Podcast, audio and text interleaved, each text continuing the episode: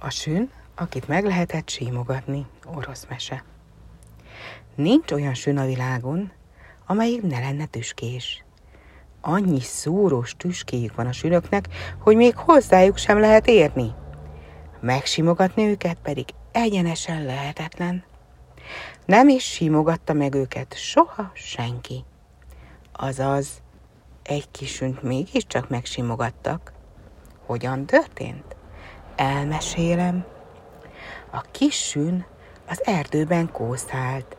Egyszer csak észrevett egy fatönköt.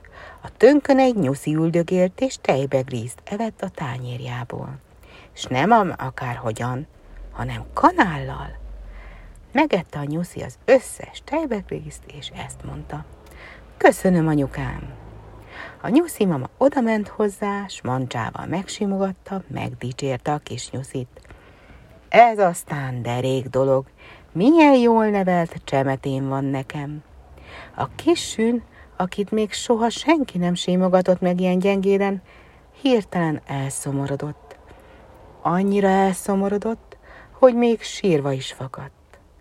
A nyuszi mama meglátta, hogy a kis sün sír, és megkérdezte tőle. Ki bántott téged? Senki nem bántott, felelte a kisün. Hát akkor miért olyan könnyes a szemed? Mert megtetted simogatni a kis nyuszit. Téged talán nem szokott megsimogatni az anyukád. Nem szokott megsimogatni. Engem senki sem simogat meg. Megsimogatnálak én szívesen, ha nem lennél olyan tüskés, sajnálta meg a nyuszi mama a kis sünt. Hát persze, hogy megsimogatna, szólalt meg a kis nyuszi. De a tüskéid megszórnák a mancsát. És ha nem lennék tüskés? kérdezte hirtelen a kis sün. Az egészen más lenne, mondta a kis nyuszi.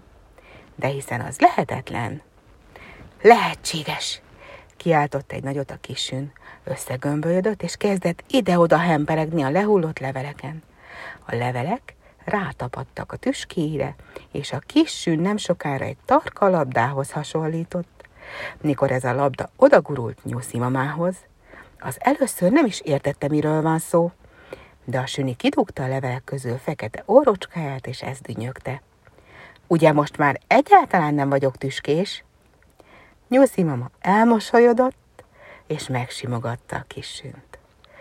Te vagy a legderekabb és legtalálékonyabb kisün a világon.